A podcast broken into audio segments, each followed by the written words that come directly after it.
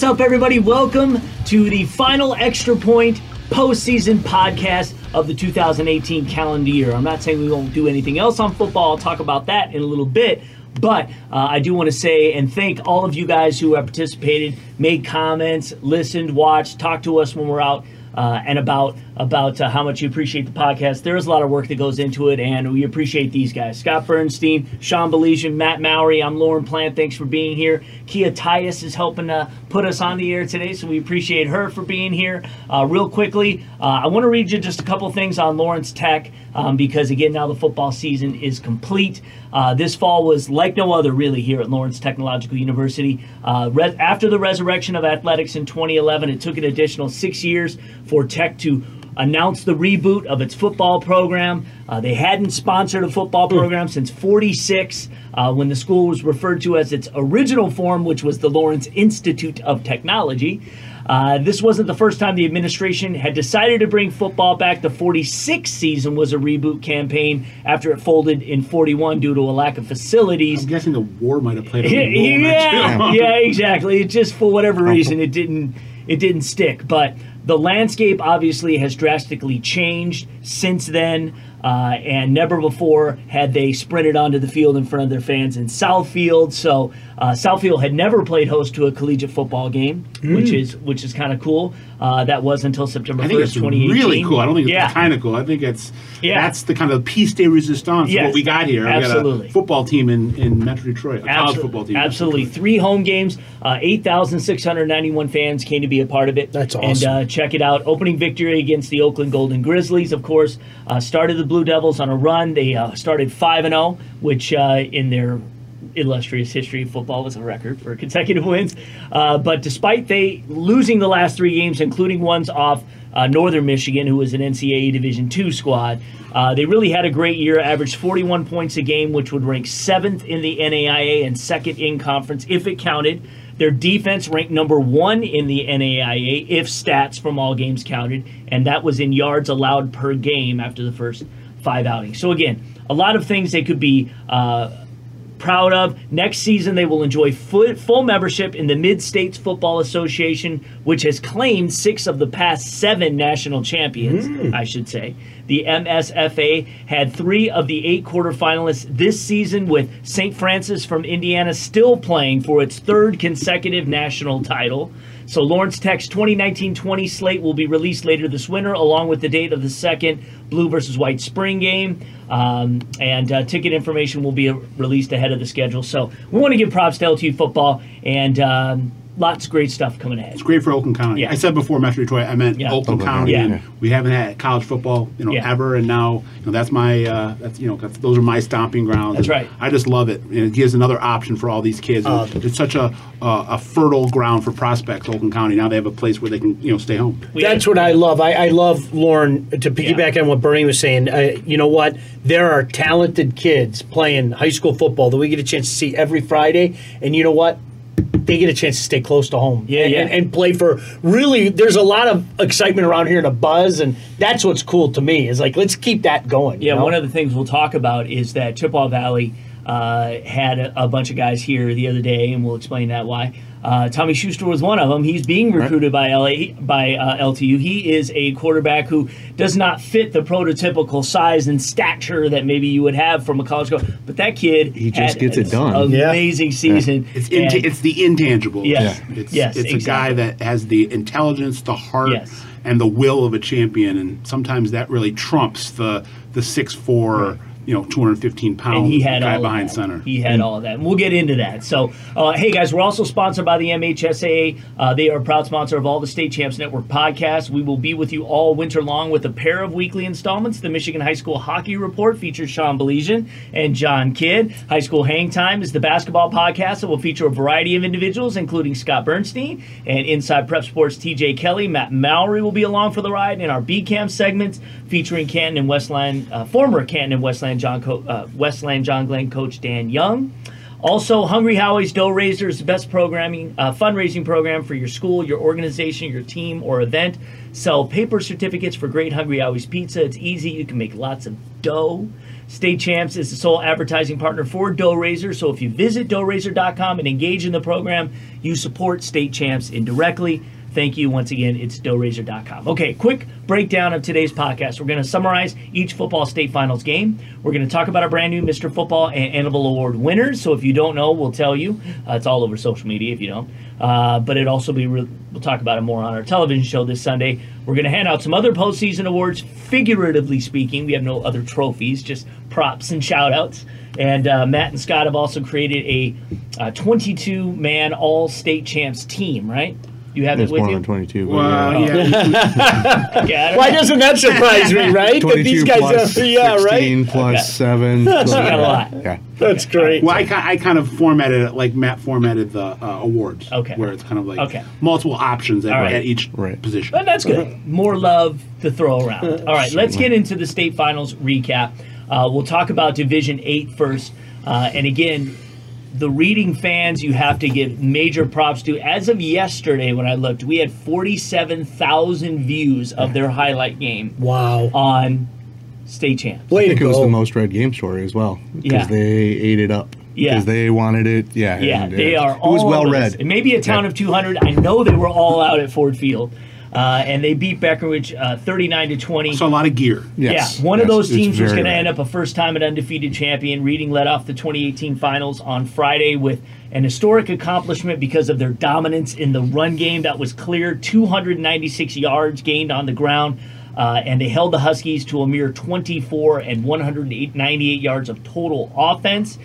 Who was the only one who took reading to pick this game? Yes. It LP, this baby. guy. This guy. You know, most importantly for that community, nobody will ever get your name wrong again. No. Nobody will ever get. At least not here. Not e- well, you know No. what, and and I think maybe throughout the state as well. I mean, what a tremendous run Big as you, as you mentioned. I mean, my goodness gracious, unbeaten. I don't care who you are, where you play. Yeah. There's something about that. So props to them, no doubt. Reading, props to reading. Absolutely. They put a stamp on this season, man. Yeah. I mean, 2018 will be remembered in that city uh, It was a big win. I mean, it was dominant. for a long time. and, and basically unchallenged. Yeah. There were Sure. not any games, even when they went to play Whiteford, which everybody just kind of penciled in. Yeah. Okay, Whiteford will be at Ford Field Absolutely. because they had been such a dominant presence in I did. D7 and D8. We all thought, okay, well, Whiteford's probably not going to run into anybody, and all of a sudden we looked down at the page and went. Oh, Whiteford's not playing anymore. And Yeah. 28 to 6 was their low output for the season. And after the game, when they were talking about, you know, complimenting the Breckenridge defense and how tough it was, they felt like they got really limited. They scored 39 points, which is not really all that limited, but they felt like it compared to the rest of I mean, they rolled up almost 300 yards on the ground, and they still felt like they were, you know, hmm. They they've gone up us, they bottled the- us up, but we still Right. scored 40. right, right. It was just it was such a dominant performance, and it, you, there's not a whole lot else you can say other about that team other than it was just that, that was impressive Just start to finish. Yeah. greatest thing about high school football, high school sports, but high school football in particular is again they're going to have this as the benchmark. Now these guys, are, you know, when they get older, they'll never have to buy a drink when they walk Right. into the bars and reading. You know, they're always going to remember them. Be grateful. You are the pioneers. You set the stage. We'll see how it moves. Right, forward. And we, we talked about the, the storyline being Breckenridge and coming from you know 0 and 9 in 2015. Oh yeah, which was amazing. Reading had kind of a similar story that, that they were talking about in the post game press conference. In that a couple of years ago, they were so down on numbers, they just started going, "Okay, you're on the team, and Yeah. you're on the team, and you're on going the team." around to and some of those kids, hallways. yeah, and some of those kids who started, you know, who were on the team as freshmen because they had to be. Right. Are now playing, you know, and playing for and winning a state That's title, and it was it was one where they, you know, they were probably right on that border of do we drop down to to uh, Eight eight man. man football Yeah. or do we stay, you know, eleven man just because Yeah, of the sure. the numbers Sure. and then a couple years later you know now that those those kids got all the experience and went through the wars and it, it was also kind of funny that uh, they, they were one of the ones where they had a, a quarterback guarantee last year uh, price their quarterback guaranteed that they'd play in ford field and and made it For stand this up. season? yep yep Well done. thriving. That program is Well thriving, done. and, and it's it's uh, it's a uh, quite an accomplishment. And like you said, something that, that these kids will be able to carry with them the rest of their lives. Well, speaking of thriving, you could say that about Warren De La Salle. They are thriving. This is their Very second so. straight Division Two state championship. What a defense. They what beat, a defense. yeah, they beat Muskegon Mona Shores 29-16. Yeah, they were locked down, and Mona Shores had not been locked down this season. Uh, They were granted- averaging 47 points per game. Right, right. And Mike Giannone now is um, the only coach Mona to win Shores was. Mm-hmm. football championships at two schools, and uh, he's went back to also back, went yep, back to he back. went back to back. So he's undefeated. Both. He's four and zero when he gets to the titles. Uh, and uh, I can say for the record that Sean was the only one that thought. And I'm going to call myself out because you know what you game. know what I did. I I went offense over defense. Yeah. Shame on me because when we were here last week, we were talking about the two games that I had seen De La Salle Yeah. play that that I was part of the broadcast. Yes, you were. They had shutouts. Yeah, Shame on me, I right? know. But you know, I mean, I really thought, all jokes aside, Yeah. uh, uh, Brosma and and obviously Sincere Dent were. It seemed like it was building to, to a crescendo. But uh, what's the old adage? Defense wins championships, and that defense was just as stout as can be. And- and and to see Sincere Dent, who is a large He's a man, large, big and man. he runs downhill with and and the way that De La Salle, and this is a, again a credit to Giannone and their scheme, the way they they swarm and tackle. Gang tackle. Um, yeah, I mean, it's like every time, it's like it's like I, I compare it to like a T Rex and raptors. You know what I mean? all, all getting around and just leaping on their back and taking and taking down velociraptor. the Yeah, big, right. the big Tyrannosaurus Rex. That's, how That's it's not great. not calling them little, just Yeah. in their approach. Yeah. the, the strategic uh, way they play defense. the pack. I mean, really, it's the pack. Yeah. Kid you not, walking around uh, Ford Field, and I was down on the field all weekend shooting pictures. And as I'm walking around to the sideline, I had a security guard stop me. And of course, at first I'm like, okay, do I have my credential on? Am I okay? Yeah. He goes, do you know all these players? Yeah. Who's 44? Like that's sincere dent. Right. Where's he going to school? Yeah. And I'm like, well, he has a couple offers, and he didn't, you know, until he blew up this season. He goes, shut up. I know. Yeah, it's it is. When you look at him, he was like, he's a man. He's a Yeah. brick Yes. house. Yeah, he is. And, He he is. and and the way he played this year, if so, if if coaches pass on him, shame on them. But he's going to go someplace and he's going to make a coaching staff. Oh, and by the way, very he had ten very ta- he had ten tackles yeah, from his yeah, linebacker. and plays Yeah. both ways. Yeah. Pl- Right. Iron Man football. Yeah. And, and speaking of linebackers, Jacob Dobbs I was going to say Oh, Jacob yeah, Dobbs, Dobbs had had a a, day. had torn MCL. yep. he missed two or three games this year. Was playing without a with a with a uh, torn MCL. Came into had w- really one of the the great performances Absolutely. at Ford Field from the defensive side of the ball. Uh, you know, he's a black And co- scored a touchdown. Yeah, Yeah. and caught a 44 yard Yeah. touchdown. Right. You know, I call him like a uh, you know he's a he's a uh, uh, you know a um, He's a the- throwback. He's a, man. He's like Matt Millen Yep. from back in the day. Yep. For those who don't remember, Matt was a football Right. player. He Tremendous was- football yeah, player. Tremendous. Yeah. He's a black. He's a black eyed Yes, pea special because he brings that boom boom pow Yeah, man. yeah, Sixteen tackles. Yeah. Um, like you said, he caught a 44, 44 yard touchdown and was just really imposed his will on that game. He's one of and the then, emotional leaders of that team. and then too, Devin yeah. Campbell, uh, his running mate in in the uh, on the linebacking corps, he had ten tackles. Yeah. And, um, he's Josh on the, he's on the Josh outside. Demary made a nice Yeah. play for them, Yeah. of course. All the all the guys stepped up. Yep. Campbell's on the outside. Uh, Dobbs is in the middle. Yeah. And uh, that is uh, that is a dynamic duo of, of linebackers. Yeah, and I don't see them going anywhere. I mean, they have s- established themselves now. I think as you know the uh, the preeminent right now in the cat. Now, granted, Catholic Central is not going to go away. They're going to No. get stronger. I think Brother Rice is going to get better. They Right. kind of had a down year, and Orchard Lake St. Mary's is well. Usually, just give them a few years, and they're going to figure it out and have some stud athletes that come in and make them great. So, just- Central Division this year and year just just did not go away. St. Mary's just had a dry spell. These Yeah, they have. years. Yeah, they have. All right. Well, uh, dominance again included in the Division Six game, and that was Jackson Lumen Christi all over Montague. Uh, very similar to how they beat Montrose the week before, uh, and it was 42 to 28. Uh, a first-time accomplishment to their long history, a three-peat for the first time. Uh, they held Montague to 14 points over the game's first 45 minutes. minutes. Titans ran for 348 yards. Nick Thomas gained 249 of them, scored twice on the ground to go with his team high 10 tackles, and he had two sacks as well. We all took Lumen Christi in this one. It was interesting. It started out just the way the Montrose game did, where Montague went down and scored, Yeah. and it looked like, you know, and this was, again, Jackson Lumen Christi last year, ha- last week happened with Montrose, first time they ever trailed, and it's just like, okay, we've seen kind of what you've done now. We'll make the adjustments, and then we will now um, impose our will. And we've called them before. They're a machine. They Mm-hmm. really are. They're very. They're so. They're balanced. They have all kinds of weapons, and you saw it wasn't just even though Nick Thomas had the 249 yards, wasn't just him. I mean, there were big plays all over the pla all over the place for that offense, and it's like, okay, well, that, at that point, you're getting to the pick your poison stage. Do you stop? You know, if you can, do you stop the run, which it's been hard for people to do, or do you stop the passing game, or you know, it, it's it's a lot of weapons and a lot of things. So it's not like you can just focus on one guy with them ever. It snatches your soul too when you watch a team run like that. You know, not as a team, but then when one guy keeps coming at you, really, it goes inside you, grabs your soul, Yes. and just takes the fight out of you. I mean, and kind that's of like the Michigan Ohio State game. yeah. I mean, that, that too. But yeah, We you're could right. have some fun with that. yes, we could. Pour some salt in that wound. Yes, exactly. but I mean, yes, exactly. And uh, Herb Brogan after the game, uh, it's funny because I was when I was interviewing him, I saw he had this like old get up on, and his hat looks. I was like, you know, how long have you had that? Do you like wear that hat once? a season? He's like, I've had this hat since like the '95 championship game, and same shirt. Right. And you Too when you really cool. examined it, yeah, he wears Too it cool. for every game, and that's their 11th state title. Yep. So they're they're the one school that really is now approaching Farmington Hills Harrison, who can no longer increase their title Right. uh, championship. So they will stop at 14.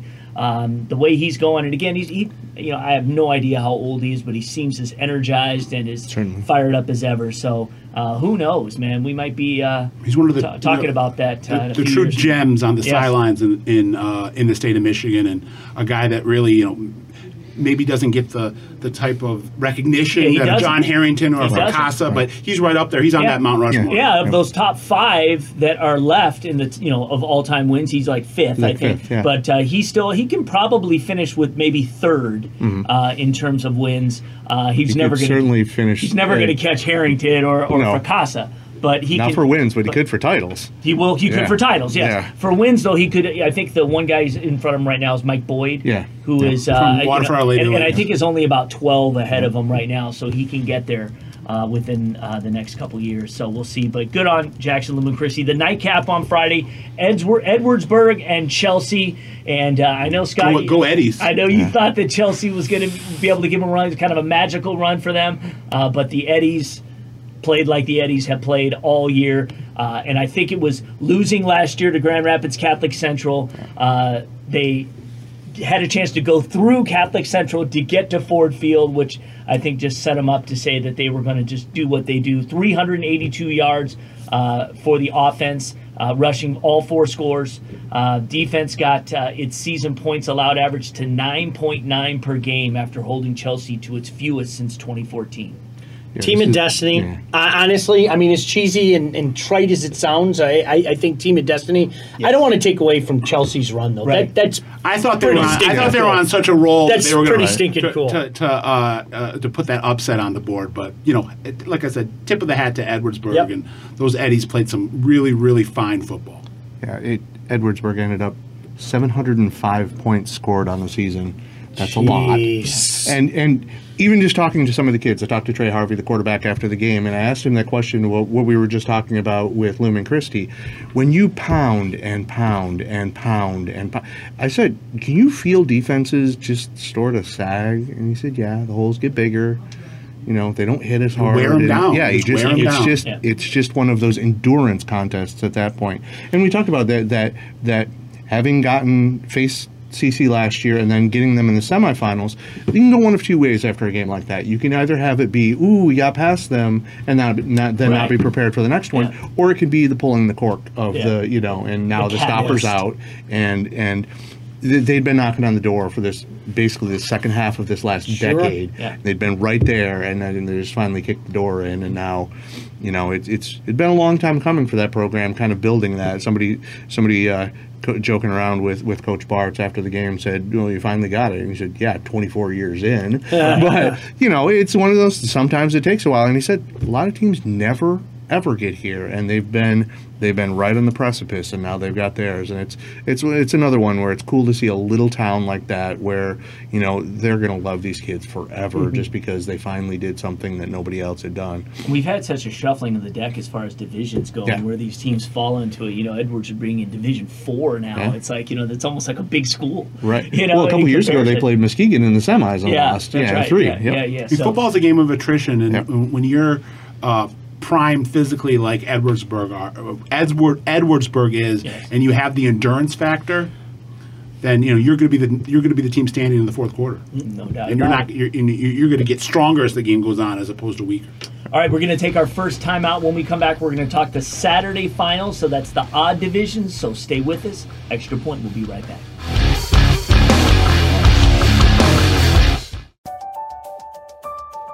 My passion is architecture. I don't want to sit around passively studying. I need to create. In our architecture studios at Lawrence Tech, we collaborate with students, faculty, and professionals from around the world. And from day one, we design using the same industry standard software that architecture firms use. I really feel like I'm designing my own future here. Lawrence Tech. Possible is everything.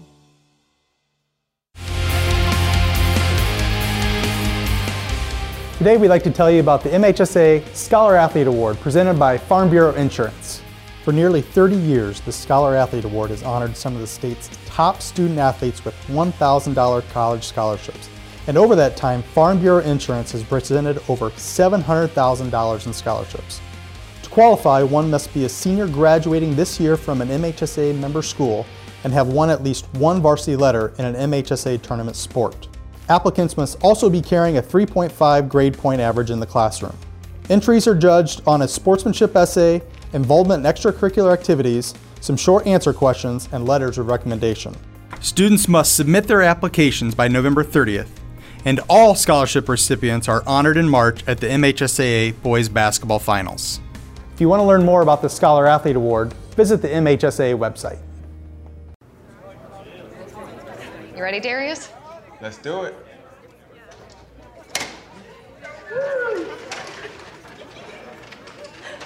Anybody want an autograph? Autograph? We're here for the stuffed crust pizza. Stuffed crust pizza. Hey, who do you think you are? End of the line, pal. Flavor fanatics love stuffing their faces with our stuffed flavored crust. Get one for only $2 more on any large original round pizza. Hungry? Howie's!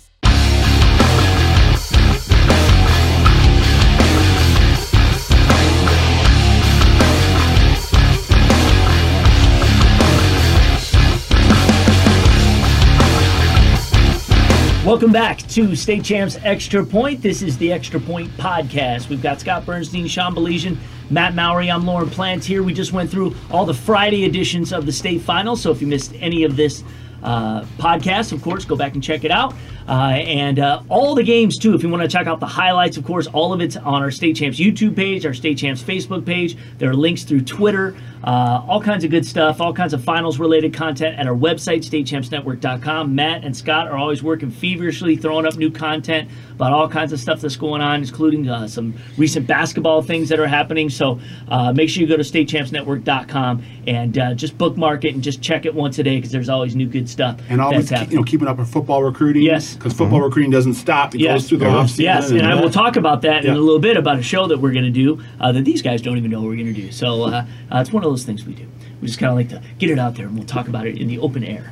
Uh, let's go to Division Seven. The first game on Saturday, the 10 a.m. matchup, which was New Lothrop and Madison Heights. highest Madison. scoring game in Yes. state finals history. 50 to 44 was the final. New Lothrop wins this one. Matt, even though he was coughing all that uh, last week, In between the coughs, I got the yeah, pick out he, he actually was able to say the forgot. words. Yes, exactly. That uh, he, he he thought New Lothrop uh, could win this again. Yeah, highest of all time. Neither team had been to a finals in 12 years. Yep.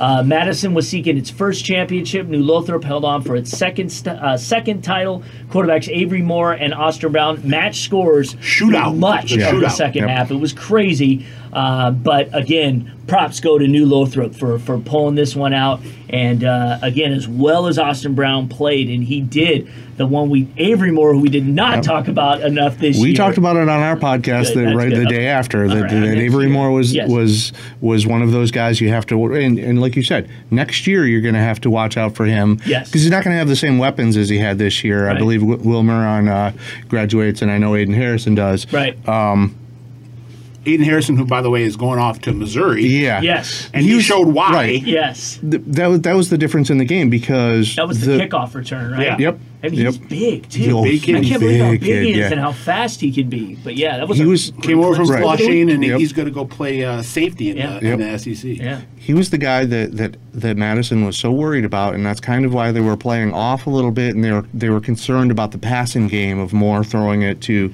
to Harrison. So they were definitively saying, "Okay, we're taking away the pass. Let's see if you can run." Question answered. Yes, Yeah. they had no Yeah. problem with that. Right. You know, it was a lot of Harrison on jet sweeps and Muron up the middle and Avery Moore on the little RPOs and and it was they. It, but that we kind of pegged this as this could possibly be the most hotly contested and exciting game of, of the entire weekend. we and barring a late two point conversion attempt in a different game we're going to talk about Right. in a minute, this was right down to the end of the of the game, and you got you got to give props to you know. New Lothrop's offense for Oh. being able to outslug a very, very prolific Madison offense that we've been talking a lot about all year long. And, and you know what? We had talked in previous weeks too about the job they were doing defensively, And- Absolutely, and, really yep. giving them the pat on the back. I mean, because Yep. obviously everybody's going to talk about Austin. I think we we all know that, but defensively they were doing the job. So I mean, that's some kind of special by New Lothrop, but no no doubt about that. Absolutely. I also. I also just want to um, talk a, a little bit about Avery Moore's versatility because Yeah. it wasn't just as a quarterback; he was No, playing he- on he defense. did, yep. And then the very end of the game, when um, Madison pulls within six, Yeah. and Madison Very end. and Madison needs uh, to, to recover an onside kick to have a chance to, to win the game. Avery Moore Right. on the hands, hands team team, recovers yep. the uh, recovers that onside kick and, and to clinch the victory. So just a, a, a real memorable performance by Avery Moore. He's a junior. He's coming back. Big kid too. Yeah. So and just very humble in that press conference. Just really wanted to give all the uh, props and, and all Yeah. the the, uh, the the love to his teammates. And like you said, being a, a playoff win can be your catalyst. Well, beating Pewamo Westphalia for New Lothrop was really it. Where we all, I mean, I think we all picked Pewamo. You I think we did. I you might have picked New Lothrop, Yep. but uh, you know because they had been playing so well, and that was the team you expected to be there. And uh, there they were. And one more quick Yes, uh, end note uh, from that game: Austin Brown, um, All-State quarterback the last two years, Player of the Year in Division Seven, Division Eight, uh, had over 400 yards combined in that game, six touchdowns. Sometime earlier this week, he decommitted. He had been committed to go play uh, football and baseball at Marshall. He was accepting a baseball scholarship and was going to uh, be a preferred walk-on on the Thundering Herd football team. He's reopened up his recruiting, so he's back on the board now for uh, the the 2019 uh, uh, uh, recruiting crop. And uh, I think he's he's now kind of went from uh, it was going to be football at college to then it was going to be baseball at college. Now I think it's going to be back at football. Do you have a gut a gut feeling uh, i- I- maybe I- where I- it might I- end? It's a big kid. I, I get the feeling that he's going to end up either in the MAC or in the Ivy League. okay. He's got a couple. Uh, uh, I know he's got Cornell. Um, I believe Dartmouth um, have offered him, and then uh, in the MAC, I know Akron and a couple other uh, schools from the MAC have offered him. So opened up the recruiting, and you know now it's uh, it's uh, free reign to come after Austin Brown again.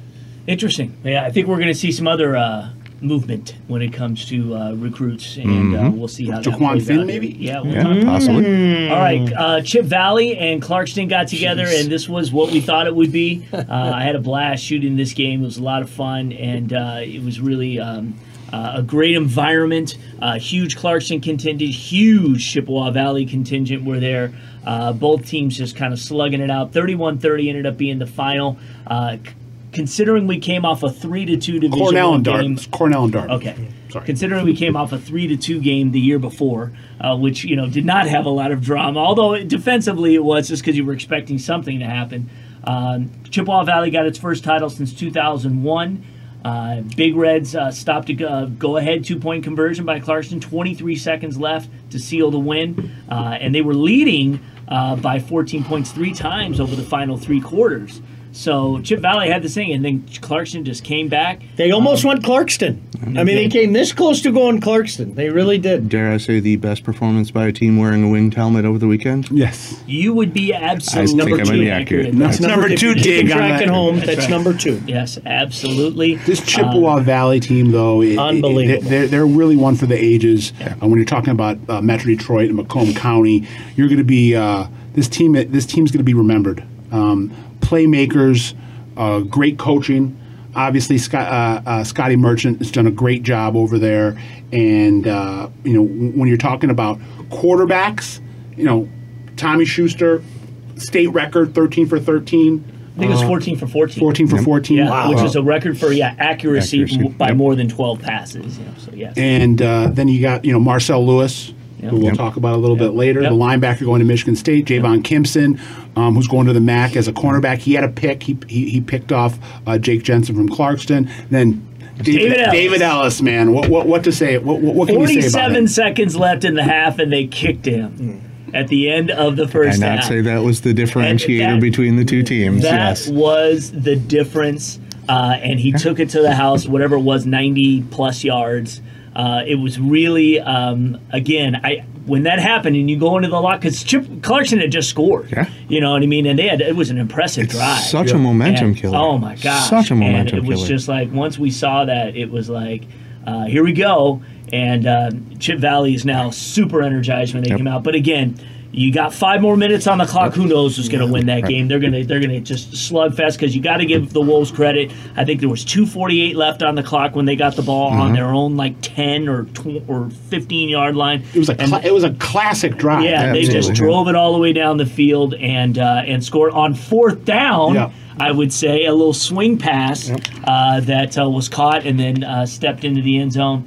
Uh, couldn't just- execute the two point conversion. Yeah. And I know there are some people um, out there in, in the Twitter sphere Right, and right. in Should they have kicked? You know, talking to talking about whether or not that they agree with Kurt Richardson's decision to go for two. But you know, I you know if, if I'm if I'm putting myself in Kurt Richardson's head, I'm saying we shouldn't be here. Right. You know, th- Yeah. No one expects us to be Playing here. with house money That's for my a year. mindset. Yeah, it's- That's it- my mindset. We've won it- several before. We're going to not like- control our own destiny. Yeah. Uh, honestly, this is up to us right Yeah. now. We need two and a half yards. Let's And go. They, they lined up and they called timeout. Right. So they had a lot Right. of time to think about this, and they came out and, And I- said, "Dang, dang there was we're little- doing it." There was a little historical precedent. I wrote about it um, in my uh, weekly column for the Oakland Press. Uh, back in 1999, I know we're talking 19 years ago, but in a regional championship game against Dakota, it was like a, I, I think the final was 57 56. It was a ridiculous uh, offensive uh, a firework display between both those teams. Kurt Richardson, last play of the game, decided to go for two. Um, I, it was an, I think it was an overtime. Decided to go for two, and uh, the the the man that now runs the offense for Clarkston, Ryan Call. Um, was the quarterback, and he found Rocky Lund in the back of the end zone for the for the two point conversion and the win to send to the semifinals, where they ended up losing to Ike. Right. But uh, you know, so he, he had he had been there before Yeah. in a big game, had rolled the dice before, had come had come out ahead, uh, a- a- and I think he was thinking, hey, you know, let's, let's try it again. And he had no. He was someone that when you asked him in the press conference, uh, uh, you know, about that about the call, he had no regrets. None. Oh, Didn't hesitate to no. say See that in the handshake line. He was going through the No, handshake yeah. line like, eh, Congrats. we, Yep. we Yeah. did what we were going to do. Yeah, Yeah, and it was not like it was not like he was you know sitting on the sidelines with his head in his hands. Well, He- exactly. And Chip Valley loses so many valuable seniors Oof, that yeah. were so huge to that lineup. Again, this was their year to do it, while Clarkston has a ton Oh, coming back. they're think about how good they were this year and what they might be next year. It's kind of frightening. Not that I mean, look, they've been pretty close to a dynasty anyway. If we're Yeah. going to be honest, you know, but- four appearances in the last six years at Yeah. Ford Field. Yeah. But with Chip, I mean, it's like everything you expected them to do in 2018, they went out and did. Yeah, in every phase. They, Every they phase. won in offense. They won with defense. They Yeah. won with special teams. Yeah. It was like there was not a, there was not an Achilles heel on this team. At the Division One level. Right. No weaknesses Nope. Yeah. and uh, great leadership Yeah. and playmaking across the board. And I just want to say one more thing about David Ellis. This kid had, you know, one of a- a senior year that can marvel, or sorry, that can equal, you know, any senior year we've seen from big time players uh, over the over the last handful of years, and just a guy that really had had a perfect senior campaign. That's a big statement Absolutely, too. yep. and a, a guy that was a you know a good player was thought of as a good player was, was a was a, a, a MAC recruit and he went in and, and, and said Just went ham. I'm a big time player Yeah. I'm not just a good player I'm Yeah. a great player and I'm one of the best wide receivers one of the best kick returners in the state and he went out and proved it. Very much like oh. Josh DeBerry's season was. Yeah. You know what I mean? Like you may not be talking a whole lot about me, but I'm going to go out and I'm going to prove it, and I'm going to do it in the most critical with, De, with, De, possible. with DeBerry's though I, I think it was more of the the experts were sleeping on DeBerry because Okay. DeBerry had this kind of year last year Okay. With Ellis, Ellis was like you knew about Ellis. You know, last year you, you kind of paid attention to him, but it wasn't like he was doing anything last year that made you think Okay. that he was going to have the year he had. Understood. this They year. also had some DeBerry, skill position players that, that year. he started he supplanted because they had they had more hip to wide that, receivers yeah. last Yeah. year than they did this year. And, but with Ellis, you know, he went in and, and said, you know, I'm a Big Ten level player, and he's going to Indiana now, and and you know, he can he can compete with any wide receiver that's going to the Big Ten right now. But again, also, if you want to give DeBerry a few more props, you can say that the fact that he wasn't on the radar of all the coaches, especially, you know, they're going to game plan for him, and yet they still couldn't stop Yep. him because they saw what he had done last year, while Ellis was all of a sudden a surprise. And and DeBerry's been very patient, very deliberate in his recruiting, and I think that should be um, something that people look to as kind of a the way it should go down, in my opinion. I, I just think that you know if, if you don't want the scholarships that are being offered to you, then go out and prove that you're worth bigger scholarships. Yeah. yeah, And Yeah. don't go somewhere you don't want to go because that's where you end up with transfers and and you know he didn't he doesn't necessarily want to play in the MAC. He wants to play bigger Yeah. uh, uh, bigger level football. He got a Wake Forest offer. I think he's uh, at, going to Wake Forest this weekend to visit. And I just wouldn't be shocked if some Big Ten schools come in before signing day and he ends up signing to go to the Big Ten. Sure.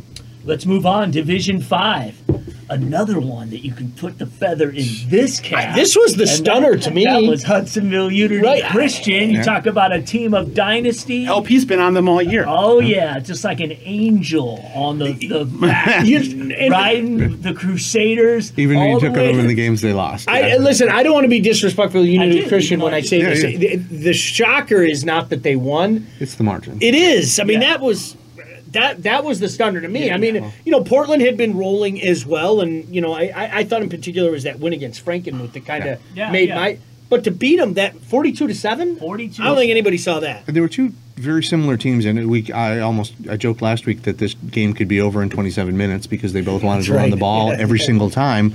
But whichever team was going to be able to stop the other team's rush game was going to win, and that's exactly what Unity Christian did. They they stymied the, Raiders. the which is.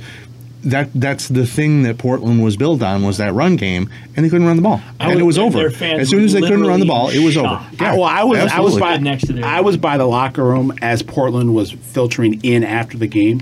A- a- They were thunderstruck. Yeah. I mean, they were They just no they idea. were Yep. scratching their heads, being like, "What just happened?" Yeah. Yep. And I, I could hear them kind of talking to each other. And I, I remember uh, one said to the other, "Say, did, did you think they were? Did you think that they were this good?" And the other one said, "I didn't. I saw them on tape. I didn't think this was going to happen." and it's it's one wh- where they had been the bullies in every game they've been in pretty much all season long, able to dictate, you know, the way the game went, the Tempo. flow of the game, tempo, time of possession, all of those things, and they could do none of them. And really, I mean, they hadn't had to pass that much this year, so it wasn't a strength. Yeah. And once they got that far behind, it was like, They were dazed Yeah. going into that locker room. after that gaping game. holes Yeah, too for some was. of those Yep. runs. 279 yards rushing as a team for Unity Christian. Their first title, first finals appearance, uh, playoff run that saw them defeat three teams ranked among the top 6 at the end of the regular season. So they had the experience. You know, they they just had uh, you know again put themselves on on a, on a on a mountain and just just rode that wave. It was and- like a s- tidal wave. Yeah, and they loved being the underdog, and Oh, it was yeah. constant that that you know their coach would even remind them, Yeah. nobody's picking you, Yeah. no, Dare I say, Except for picking Lauren you, Plant for except state like, yeah, He's the only one. he didn't mention you by name in the press Oh, conference though. bad. I should have. I should have I should have said, but Lauren, but Yes, Lauren, yeah. Lauren just said a wave. Dare I say Yeah. a tsunami of swagger? Yeah. The the. Unity Christian guys just uh, just you know uh, we're, we're just all about moxie and, and coming out there and, and, and showing what they're Just, all I mean, about. 28 nothing, like off the Yeah. bat. Jeez, It just- was just And this is a tiny team. I mean, this is a team that literally in practice could not hit because they didn't want to injure their key players. Mm. So they would do, you know, the kind of the run throughs and the two hand touch throughout the season because they didn't have enough Yeah. kids Yeah. to do, you know. So I don't know if that maybe kept them fresher or if Well, that's yeah, something. they were but fresh. Yeah, absolutely, like- they were. They were fresh and they were they were fierce. It was Yes. like three plays, and then it was like boom, they were in the end zone. I mean, first drive immediately, and it just amazing. never stopped. And the Portland coaching staff said this is the most athletic team by far that they'd played. It just a lot of long, lean, tall kids. Not any huge I think kids. they were no, a third place team too. They were because we talked about that all season long behind Zeeland East and Zeeland West. They lost to both of them, Yeah. but those are both, you know, D three D three teams, I think. Yeah. Um, Yes. And this is a D five team, Yes. obviously. So they hung with both of those Yeah. teams. So certainly Great it was yeah. they played all year. And, and that just makes you better. played The Yep. competition, and, and Just- there's something for.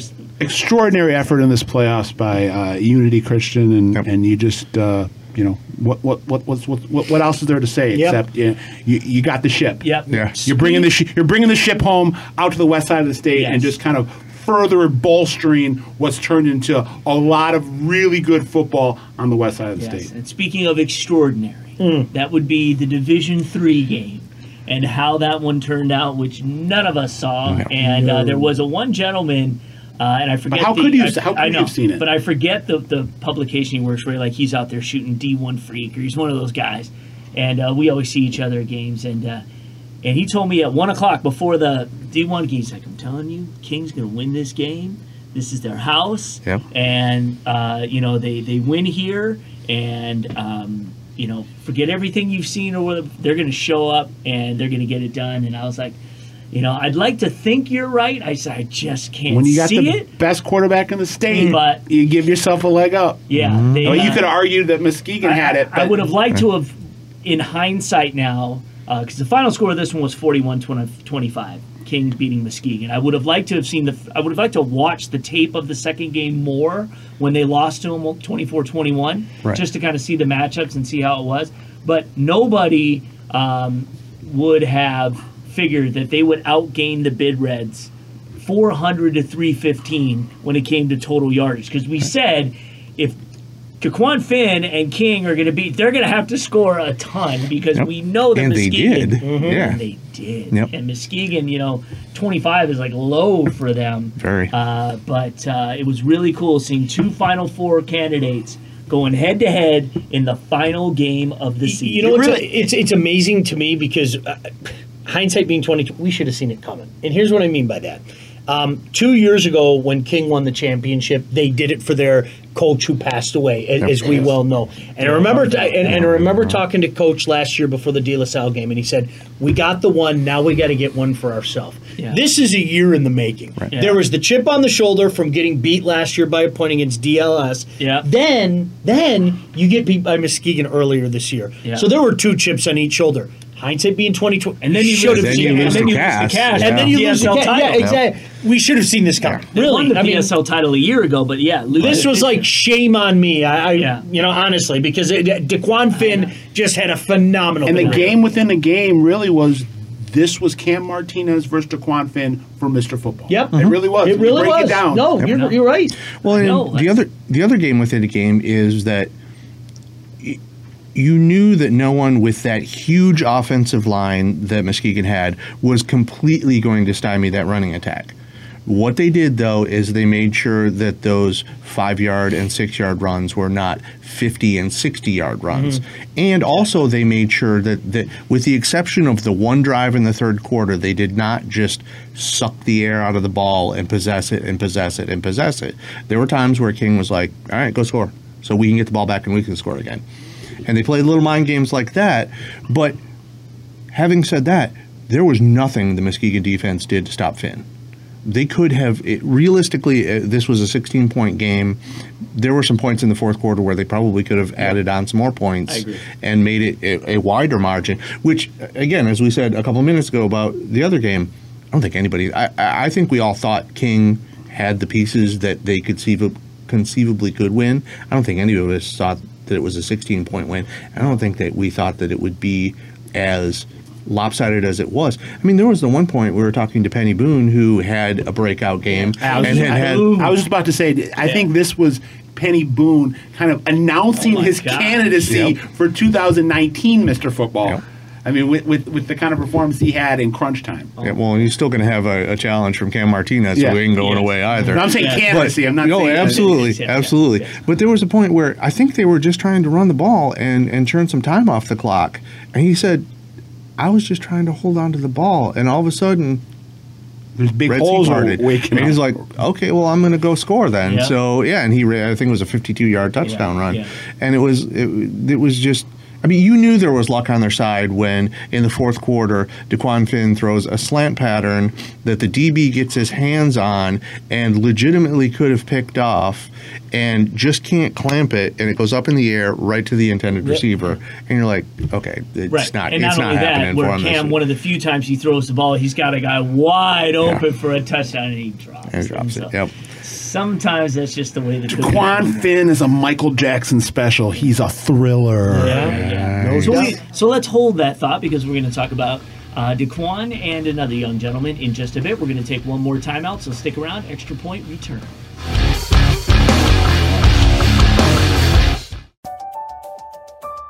I want to be a dermatologist, and though a lot of universities tried to recruit me for basketball, Lawrence Tech had the science curriculum that I wanted. LTU's Southfield campus is a great place to learn, and the classes are small enough that I don't have to wait for office hours to talk to my professors. They're usually right by my side, challenging me and guiding me toward a successful future. Lawrence Tech. Possible is everything.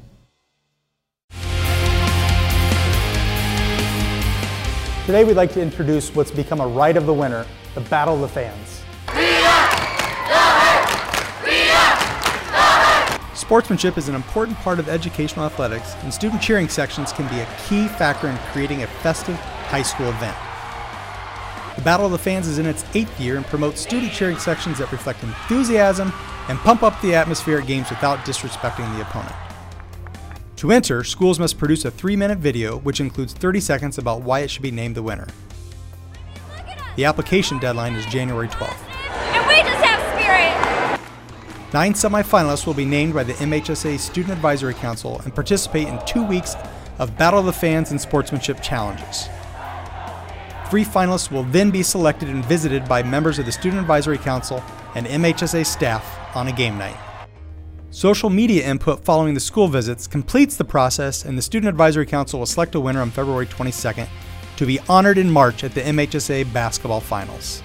Visit the MHSA website for more information about how to get your school involved and keep up with this year's Battle of the Fans. Fundraising should be fresh, flavorful, and simple. We have the perfect solution at Hungry Howie's Dough Raiser. Your team or school can sell paper pizza certificates that can be redeemed for one medium pizza at participating locations. Hungry Howie's makes it easy. It's just a little mini pizza box, but we make lots of money, lots of dough. Go to doughraiser.com to learn more and sign up. Your next fundraiser comes with flavored crust. Welcome to Hungry Howie's Dough Raiser.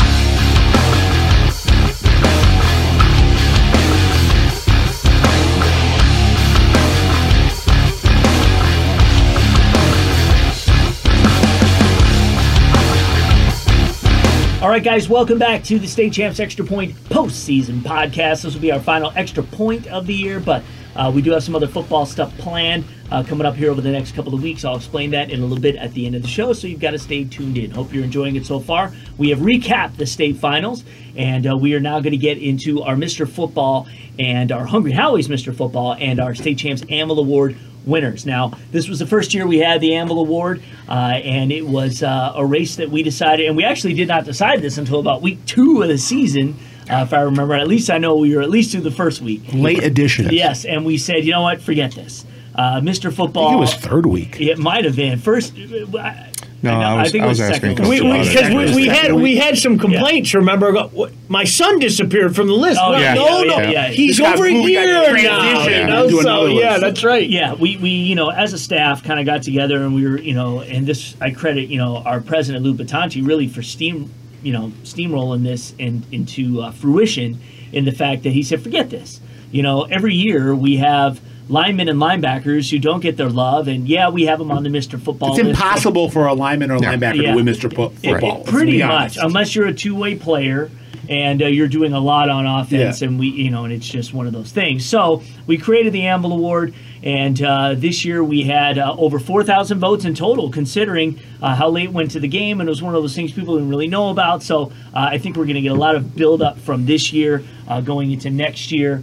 Uh, and uh, and we gave the award to Marcel Lewis from uh, Chippewa Valley, the The straw that stirs the drink for that yes, defense. the inside linebacker who, uh, you know, from a state finals performance, maybe you did not see him all over the field as seen, but if you watch the semifinals, he made some huge plays against Belleville. We've got a reel we've put together of games we've covered all season long, and you're going to get really a chance to see uh, when you watch the show on Sunday, being state champs. Uh, on Fox Sports Detroit at 9 a.m.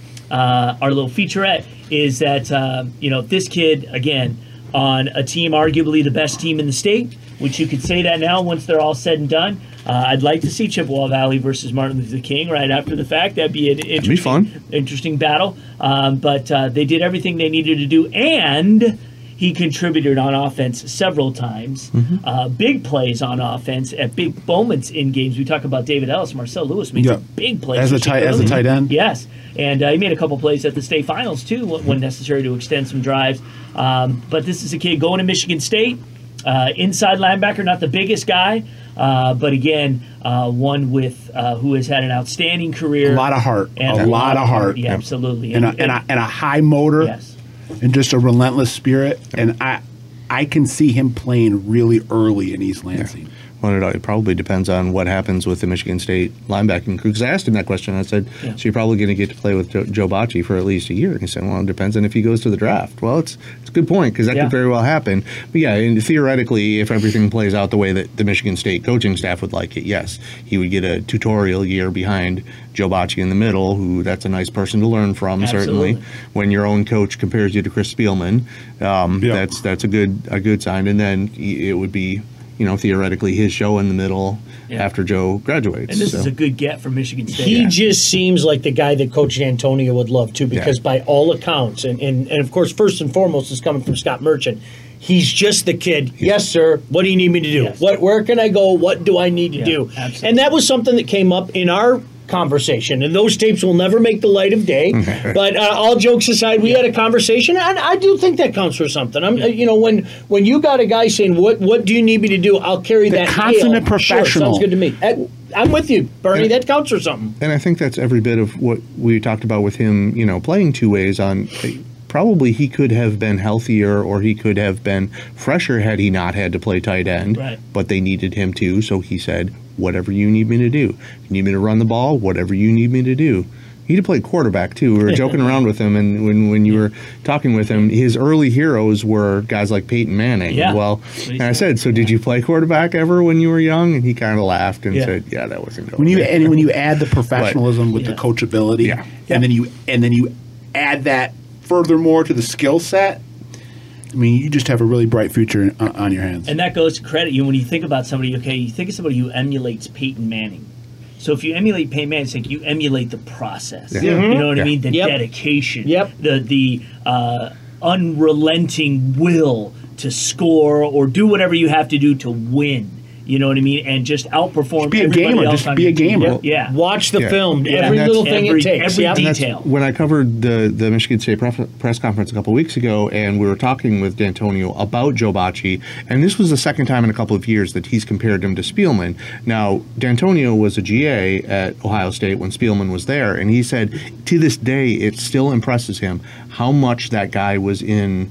You know, the film room, watching film and studying and knowing everything. 'Cause Spielman wasn't the biggest or most athletic mm-hmm. linebacker, but he prepared, and Joe Bachie prepares like that. And if Marcel Lewis has already got that gene in him that he's ready to prepare like that, and goes lear- and learns next to a guy like Joe Bachie for a couple of years, Yeah. I don't know what the, I don't know what this says, but I mean, a quick aside: Chris Spielman in my lifetime, best linebacker I have seen play for the Lions. Yes, Yeah, that is absolutely. Yeah, It We don't need to get into this. but I do want to say, I do want to give props, and I'd like you guys to make a cou- couple comments if you want on our Final Four. We had a phenomenal Anvil Award freshman class, if you want to call it, uh, being the fact that we had the 6'2 outside linebacker going to Penn State, Lance, Lance Dixon. Dixon. He was our people's champion. He won the award out of West Bloomfield. The 6'5 offensive lineman, Anthony Bradford, going to LSU. Road grader. Yes, just watching what, what he has done over the course of his career. Any award, any Mr. Football that's given out, or M Live Player of the Award that's given out, anything that's given out to Muskegon quarterbacks. Anything that Cam Martinez Yeah. gets needs to cut And that thing in half. the year Yeah. before. They need to like slice Yes, that exactly. slice that trophy Anthony in half. Bradford, you absolutely, and his coach has said as much. Right.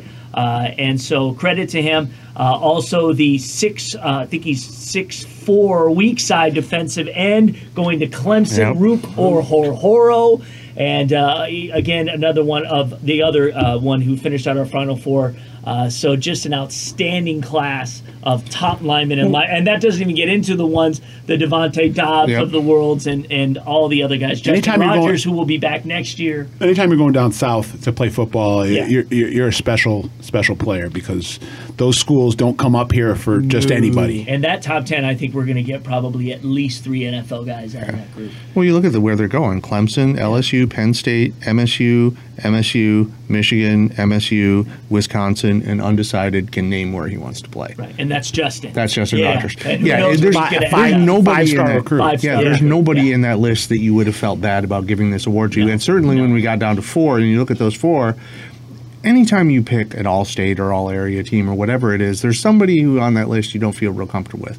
This list, I looked at it and I'm like, I don't care who it goes to because these guys are all deserving. I mean, it, it wasn't It's that true. that I didn't have a favorite or I didn't think that you know, but.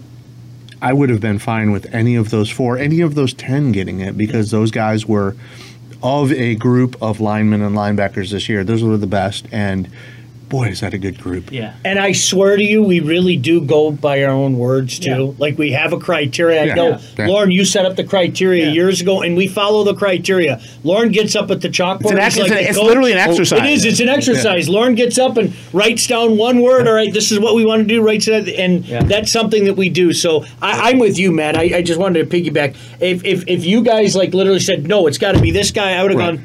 Okay, Okay. cool. Right. You wouldn't have to twist my arm too hard, you know. Actually, that, that, that homework was still up on the board when the Chip Valley guys came in the other day. Oh, was it really? That's funny. Well, then they saw it. Yeah, Cool. they saw it, so Yeah. they can they can prove. The thing that's a bummer for in-state recruiting, um, Justin Rogers has, has kind of made it known that he doesn't have a desire to stay in state. He doesn't want to go to Michigan, Michigan State. He either wants to go to Ohio State or a school in the uh, SEC or ACC.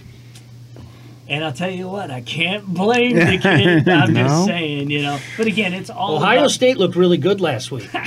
It's Well, three. well, and, and to, again to, to kind of being adding insult to injury, a lot of the top recruits in the class of 2020, as that game was going on, and in the hours um, after that game, They were. were. tweeting about how much they love Ohio State. Yep. Yes, exactly.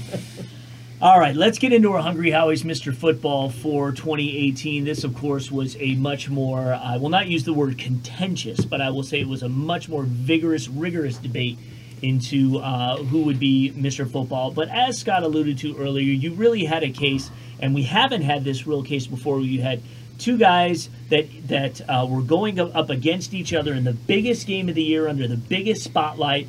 And uh, not saying that Cam Martinez played his way out. He still he rushed for over 200 yards. Exactly. He played outstanding. It Mm-hmm. was the su- superhero like effort of DeQuan Finn, not only in this game, but again at other times during the year, and also being able to bounce back from uh, you know A, a poor per, a poor performance in the in the PSL title game. Absolutely, by the whole team. Yeah. Again, we're not going to hold one guy accountable for a win or a loss.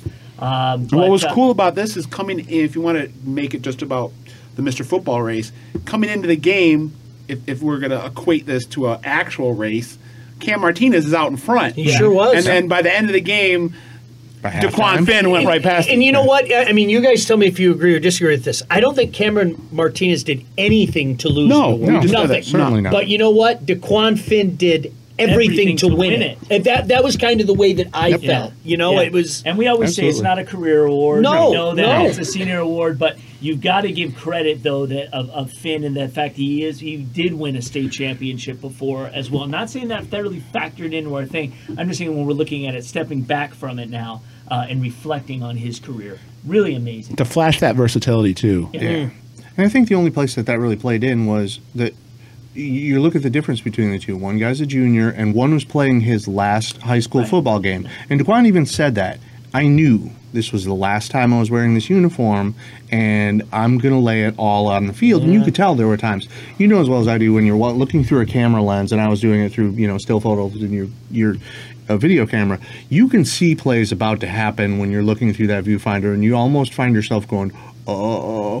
he was getting blitzed off the weak side on the one time, and he just uh, it looked like it was setting up to be one of those kill shots it, in the yeah. back. He spun out of it and just went, "Oh, I guess I'll go score a touchdown now," and zipped right down the side. Actually, I don't think he scored, but he got down to like the six. Yeah. But it was just one of those plays where Yeah. it could have been disastrous. Yeah. You know, theoretically, could have fumbled the ball, could have thrown as he was getting hit, get it picked off. All of those bad things that could happen that Woody Hayes always used to talk about when you pass the ball. Yeah. None of them happened because he just it, and he was so calm Yeah. throughout the entire game. Never rattled, mm-hmm. never looked like he was uncomfortable. Never, even when he was getting blitzed or Yeah. getting hit, or you know, he got pounded a couple of times when he was running the ball too.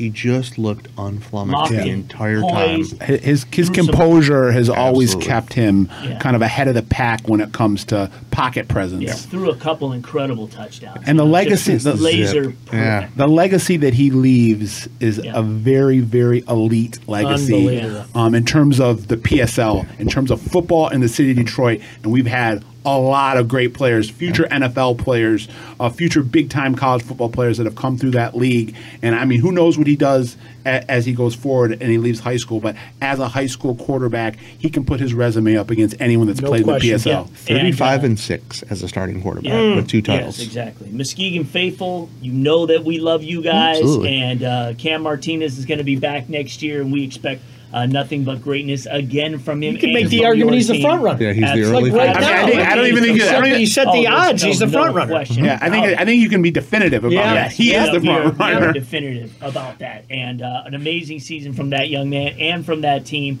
Uh, and uh, We can they- watch him uh, this winter uh, on the basketball team. He's going to be the, the I think the point guard on the Muskegon basketball team, which should be pretty good. Yeah, Marcel Lewis is on the uh, Yeah, on the chip, Chip team. Valley Chip team. Valley So, uh, And yeah. Austin Brown's the starting point guard on the Madison Eagles. There you go. So we're going to see a lot of these guys talk. I do want to thank uh, a couple of uh, special individuals who helped us out. Uh, our Anvil ambassador was Mike Martin, who is the former Detroit Catholic Central, Michigan Wolverine, Tennessee Titan. Philadelphia Eagle. Eagle.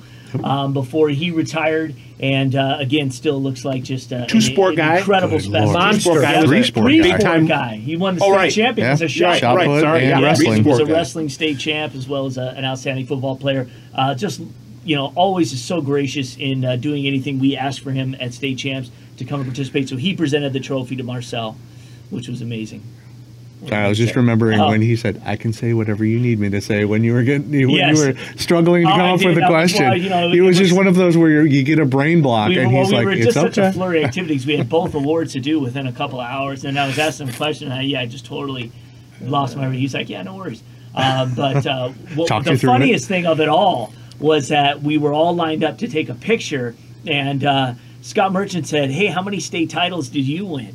And he was like, "He was like, don't even mention that or whatever, because he didn't know that He's- Catholic I don't wanna Central talk had about not it, won yeah. any state Yeah. titles Yep. when he was there." And Merchant's face was like, "Dude, I totally didn't know." He's- Do he was not like, "I thought you won three or four. Yeah, What's exactly. What's cool, I think, about the fact that we had him involved in this is that he embodies what the Anvil Award oh, is about. absolutely. And if the Anvil Award had existed He when even he said was that. there, Yep. we would have given it to Yeah, him. he said, "Can we take a little piece of paper?" and said, "I would have won this a I couple wrote- years." I wrote a he. I was going to Yeah. ask you guys, like over the years, who would have been some previous Anvil Yeah. winners? Oh, Uh, him. obviously, Uh, Mike yeah. Martin would have been Yep. one. It's like they do that for Will Mr. Golston would Yeah. have been Yep. an Anvil Yeah. Award winner. They do it for he was Mr. at Basketball Southeastern. now. where They're giving like retro Mr. Yeah, Basketball. yeah, Right, we should do right. that. Yeah. Where Retro, they're like, retro yeah, anvil. before 1981. Right. uh, I who would want, have won I it? want us to do that for Mr. Football, and that's going to come up with what I'm going to speak Nice. next. We received nearly 58,000 votes for Hmm. Mr. Football this year, uh, and I want to thank Big Play Darius Slay for coming to State such a good Champ dude. Studios and uh, He's a great ambassador. We, He sure and, is. And in all transparency, we negotiated this thing at like 6 p.m. the night before. Uh, got his agent in, and um, Mitch Eisenstein was great about. Uh, uh, you know, getting in touch and Hungry Howie's making it happen and getting Darius to come here and uh, be able to hand the award. We have video of, you know, Dequan did not know what was he was coming to. Until he saw Darius, and then he he knew. Darius. Yeah, and then Well, he knew something he was saw up. me downstairs. Right. So it was a real weird thing. So I told Coach Spencer the night before. I said, uh, Coach, tell him. You know, he's won, uh, but I don't want him to know. So just tell him that you've got to come, and it's uh, like an all-state thing. Yeah. You know what I mean? And you'll have uh, some interviews and whatever. And then they got here, and he's like, was like, "Why are we at state? Because we have state champs on the door. Why Yeah. are we at state champs?" And he's like, "Oh, I think they're just you know involved with the coaches or something." And so he came in, so we, we brought him in, and he could tell he just really did. I think he felt underdressed Yeah. immediately, you know, because he didn't know what was happening. But his dad was here, and Coach Spencer was here, and uh, the offensive coordinator was here, and all went upstairs. They opened the studio door. There's Darius. and we got awesome. video of when he, he saw him, so it should be out on social media right now. Darius was probably in a great mood too. Don't get Yes, him he was. started on his Bulldogs. He could have Right. talked the Egg Bowl for an hour and a half. Trust me. I mean, On- that's on the way. So Mississippi State, Oh, yeah. they, they I- just won the Egg Bowl, so he, he had a little extra smile on his face. I thought face. he grew up there in Mississippi because he always talks about Yeah. it. So, and uh, he's like, he's like, nope, we got to start over. I'm from Georgia. I was like, oh, okay, I did not. know He's that. such a good But, dude. uh, He yeah. really is. He's He a was great cool. guy. Dequan is committed to Central Michigan, but I, frankly, I'd be surprised if signing day comes along and he's signing with the Chips. Coach Bonamego is gone now. Yep. Uh, there is no reason for I think him to decommit or do anything of the, the nature right now because you don't know what's going to happen. yeah, right. So it's just one of those things. He's in a holding pattern. Yeah. Yeah, And Cincinnati came in and offered him a day or two ago. Yeah, so we'll- we'll I see. think I think Yeah. both him and Austin Brown are going to have suitors that are coming in late in the process, and you know it, it will be kind of a. Um, We'll see what happens. come UC's not a bad place No. to be. That's not a bad And regardless of what Yeah. what was going to happen with Central, he played himself into getting other offers Like regardless. Ellis. So I don't Yeah. know that you know. I obviously the, with him with the Central situation, probably since he felt easier about giving him that offer, but they may have anyway. We had two cast because he certainly uh, yeah players from the secondary, uh, McKinney Harper and Dingle, Yep. both decommit from Yep. Central as well. Yeah. All right, let me say this. Uh, a couple things we're going to do, and it's news to them too. Uh, we're going to do a Mr. Football kind of retrospective show. We're going to do Mm-hmm. something next week where we're going to talk about the uh, 11 years that we've had this award and some of the winners and what they've done. We're going to try to get in touch with some of these guys so that we can get them Mm. here uh, on camera and uh, we'll you know have them dial in. We saw Alex uh, Malzone is yeah, around. we saw Alex Malzone just the other day at Legacy Yeah. last Sunday. So Cody White? um, Cody Yep, White is Cody- around. oh yeah, oh I can get Cody. You know, Yeah. Sheldon will have no problem. Yeah. I still I, getting him in. I, I text with uh, Sheldon a lot, and so uh, do I. Yeah. So well, we'll, we'll see what we can do, but we're going to do something, and we want to talk about uh, Mr. Football Award, and, and we'll actually we'll have a fun exercise, and let's talk about guys. Maybe we'll take maybe the past twenty years. Who would have been Mr. Football? That's say a from, great idea. From '98 Mm-hmm. to 2008 when we first started doing. The I want to sit down at the computer because I bet Yeah. we could make Yeah. a great Oh, list. yeah. Oh, yeah. Great exactly. list. Yes. and we'll also highlight the tremendous amount of talent that we have in this state. Blessed, Absolutely. no doubt. You know, uh, when you, Yes. I think we sometimes take it for granted. No question. When you're just you're, you're so close to it, you think, oh well, this is you know everywhere. It's got this amount of talent. Everywhere's got these type of kids that are going to be future NFL players, future big big time players at the Division One level. But it's not the case. No. Yes, absolutely. So if you've seen some of our top 25 shows, well, then you know some of these players that have played. Uh, you know, the Drew Stantons of the world, who was voted our number one quarterback the last 25 years. Well, he fits in that range. He was in the last 20 years. So uh, we'll do that. I will let you guys know uh, via social media, and Matt's really great about tweeting it out. We'll get stuff out there once we have a date and when we'll uh, get this thing uh, uploaded and premiered. I'm, we'll I'm confident to say that Drew Stanton would have won it his senior Oh, year. yes, yes, absolutely. Uh, all right. Uh, the other thing we're going to do is a we're going to have another show where we're going to talk about early signing day. So December 19th to the 21st is early signing day. So we're going to do a show where we kind of talk about some of the guys that we expect to sign early. We can talk as we have done now about some guys who are decommitting or maybe thinking about it and some other options that are open to them. Just a football show to kind of get into uh, what's going to happen to kind of preview signing days. We'll have another signing day show that we'll do next year. Most likely to be a digital version. Uh, unless we get some more sponsorship to want to put it on TV. But regardless, you're going to get all of it here and so we're going to do that, and uh, that will probably air the following week. So it'll be air before early signing day. Uh, so over the next couple weeks, we still want to uh, keep doing some football, keep it alive. Uh, and I'm sure you guys are okay with that. Yeah, Yep. totally cool. All right, so we'll get that going, and uh, we'll give you guys a preview of what's going to come up. So uh, early signing day. Remember, this is a new thing. Started last year. Uh, guys are going to be, be able to sign 19th to the 20th, just those three days. So it's kind of a fury of, of activity that will happen. And um, and doesn't it kinda- and we'll get Allen Trieu obviously involved with this program as well. Doesn't that kind of dovetail with this kind of trend that's been happening the last couple years with kids early. coming in in Yep. January, Yep. graduating high school Yes. early Absolutely. and enrolling Yep. in That's- enrolling in That's uh, exactly right. college in All right, January. we're going to come back with our postseason awards. That's coming up next. We're going to take another commercial break. We'll come back and we're going to give you our postseason awards. These guys have a great list, and we'll talk about the 75 guys or so on the All-State champs team. I'm not sure exactly. how many it is. 162. Yeah, but that's coming up, uh, and uh, so stay with us, Jeremy.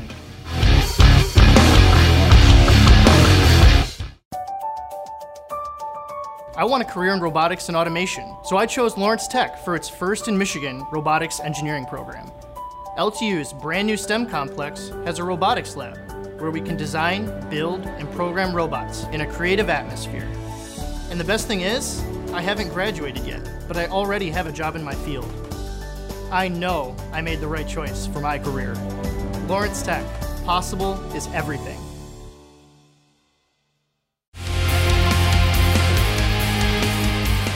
Today we want to take you inside of our Sportsmanship Summit program.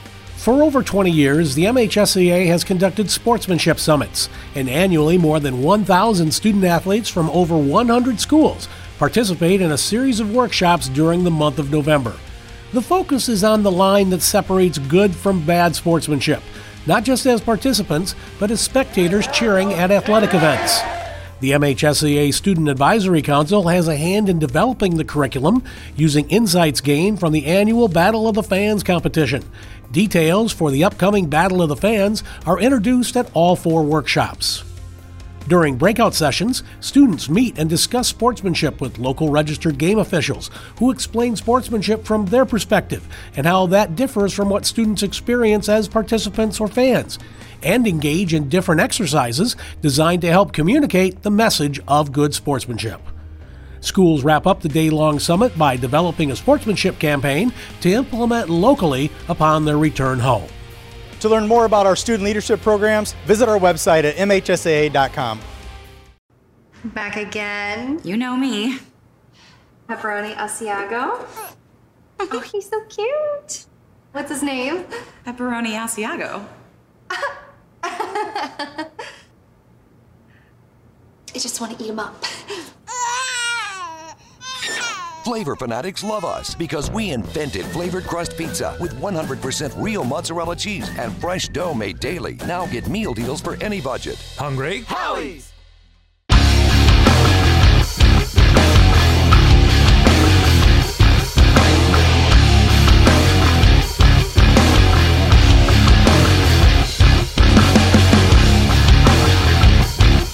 Welcome back, everybody, to State Champs Extra Point, the postseason podcast. Now we want to do our postseason awards, uh, and again, these are not single awards; these are kind of kind of all spread out, where we're just kind of recognizing who we thought had some of the uh, um, the best seasons and great stories and uh, great situations. Uh, and again, um, there are many, and uh, we're going to start with Coach of the Year, and uh, we have several guys who we are putting in our Coach of the Year Hall of Fame for the year 2018. Scott Merchant out of Clinton Township, Chippewa Valley. Well deserved. Yep. Tyrone Spencer out of Detroit King. Rick Bailey out of Reading. Kevin Bartz out of Edwardsburg. Craig Tibby out of Hudsonville Unity Christian. And just for Scott, Kurt Richardson out of Clarkston. Just of for me. course, those are our. No, no, it's for all of us. For all of us. Those are six. We're not giving any to Mike Giannone? Mike, He was in Mike our Giannone honorable is mentions. in our Yeah. honorable Okay. mentions. I was Yeah. just about to. Clint Galvis out of New Lothrop, Sharon, Shane Fairfield out of Muskegon, Mike Giannone, Warren De La Salle, Chris Robinson out of Breckenridge, and Ralph Munger out of Rockford, especially for the way Coming from where they, where they and we had from. all written off their our- playoff streak, and they came back and made the second round of the playoffs, and that was incredible. So I, he has to go on that list. But yeah, I mean, all of these guys were either, with the exception of, of of Munger, all of them were either in the finals or won a championship, and a lot of them, you know, broke either long streaks where they hadn't been there or won a first title. Some of them in very you know incredible fashion. But, but yeah, KR belongs in there. That was, that was mostly just a, an was a- inside joke. It was getting here job. was absolutely he might he- just from the criteria of most coach of the year awards, he might deserve it Yeah. over some of the others who won titles who had better casts just because you look at that roster and you go The last two years have just been, you know, the the the, the crown jewel of Kurt Richardson's coaching career. yep. Com- even compared to the two the, the back-to-back state titles, but these two state ti- state finals appearances, the, the one title in, in 17 and, and and the runner-up finish in 18 are And just that OAA red, man. masterpieces. It's a gauntlet. Masterpieces. It's a gauntlet. I'm going to give an honorable, honorable. I'm going to Go go, with Crowell in, in Belleville. That- Absolutely, it was yep, a big step yep. for them this year, Yep. and and there's more to come. Yeah, but this was a big step for them this year. and we had them under the breaking the glass ceiling kind of That's the, coming the that's that's one of the Oh, awards at the end yeah. yeah, No, We- that's- uh, for, yeah, for- for exactly that Always gotta jump the- gun, don't you, believe Yeah, yeah, Jeez. it's, it's all good. It's all good. Let's go to uh, our our trio of teams that uh, we felt would be, or could be four. You might have had four on here, and I didn't copy it down right. But uh, for best defense, Uh, three yeah, there's three. Three. Yep. Okay. Uh, so uh, Warren De La Salle, obviously, pilots gave up just 129 points on the season. 36 game against Muskegon 36 so. against Muskegon. Yep. So, uh, yeah, less than 100 the rest of the year. Reading Mm-hmm. what they were able to do on defense, re- despite outscoring opponents, or uh, putting up 678 points, 114 for the season. Seven shutouts in 14 games is amazing. And only Bre- four opponents Yeah. reached double digits Right, and and Breckenridge, even with allowing 39 points to Reading in the finals, they didn't give up 100 points on the year, just 88 in 14. nine shutouts yep. So yeah, those those are our, our trio of teams. For And for, for De La. Salle, let's just also uh, uh, give a shout out to. Obviously, we're talking about Jacob Dobbs, we're talking about Devin Campbell, but the, the two captains of that defense, Mike McGinnity and Bucci, Mm-hmm. uh, their uh, center nose tackle. So, you know, those guys were really the, the, the catalyst for that leadership aspect of that defense, the heart and soul of that group. our best offensive awards actually uh, you know there's guys there are teams that uh, are back in this deal and Yeah. reading is another one of them of our top three reading muskegon Yeah. and edwardsburg are our trio of top award winners in this particular category the Eddie scored 705 points in 14 games and allowed 138. And yeah, and when you look at them in reading, it just the statistically the most dominant. But then obviously Muskegon, I mean, they put up points. They scored more than 70 twice, more than 64 times on the season. And I more mean, than that was- 49 I- times. Yes. against a hard schedule Um, now, when you look at it historically, their last two teams had actually scored more than this, so sort of a caveat, I guess. But still, I mean, that was that was the Im, the unstoppable force in this season. It seemed like was that you know that band of dudes up front for uh, for Muskegon in the trenches and what they were able to accomplish offensively. I but think you're right when you say that they could that Edwardsburg could be the highest I think so. I hadn't history. checked through. 705 points in 14 at least this year, I think they were. Yeah, that's that's That, a that's lot. amazing. We'll have to look at that. All right, the best special teams. We've got some special teams awards, and our trio of winners are Clarkston, Chippewa Valley, and Detroit King. Those are our Yeah. three winners. King I slipped in there because Dominic Polidor-Hanna was was somebody who had slipped slid under the radar, you know, for a lot of the season. He was their That's leading because- receiver, and that's because they have They have so other, talented- they have four yeah, other kids that have Division One either scholarships or scholarship offers. and he ended up being their leading receiver yardage wise, but also returned three kicks for touchdowns and three punts for touchdowns. We talked about you know Chip Valley with David Ellis. They were joking about when they were here the quarter that they played this season in which they did not run an offensive play because I think they fumbled on a kick, Yeah. and then they had two kick scores. returns for scores, one by David Ellis and one by Carde uh, Carde Johnson. Carde Johnson. So they didn't run an offensive play and still scored two touchdowns in that quarter. Come and, on. and that, and they had you know a, a good field goal kicker, Nico Kepi, Kepi, who man. would yeah, I think he missed, missed one extra point on the yeah, season. you said he was four of six on field goal attempts, 65 for 66 on That's extra relatively points. consistent, yeah. And then, and then obviously with Clarkston, you've got you know one of the best specialists, Yes. two way specialists in, in Tristan Matson, who was both their field goal kicker and their punter, and, then Josh Luther. Josh Luther had another had a real couple. breakout Yep. season. You know, kind of like a I, dare I say poor man's David Right. Ellis. Yeah. I mean he's not going to be a Division One athlete, but he had a great year. He was a kid that uh, both on special teams, on offense, and on defense.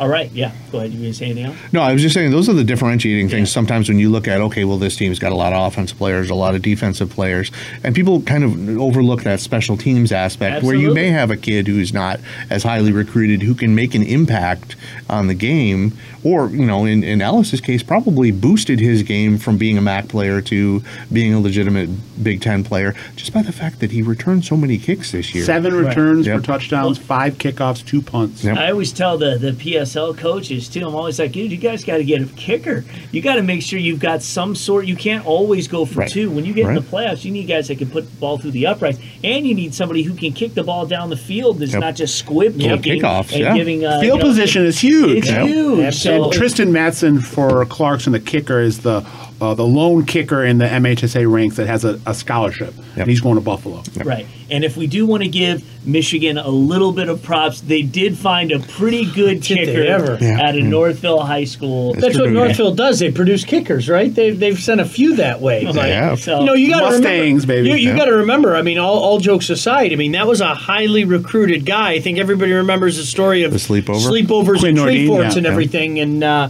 uh, he came in, Jake came in, got the job done. Absolutely. What about when Quinn Nordin committed to Penn State and he, he On a plane. on a plane? private plane.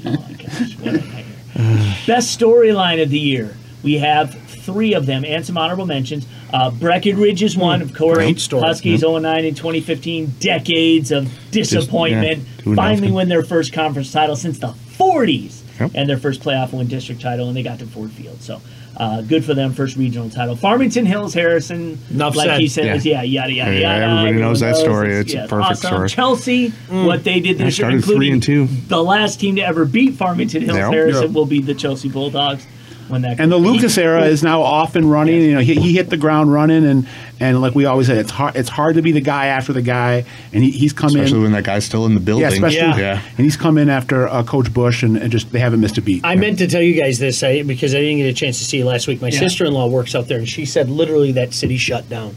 She goes, "It was so awesome to see.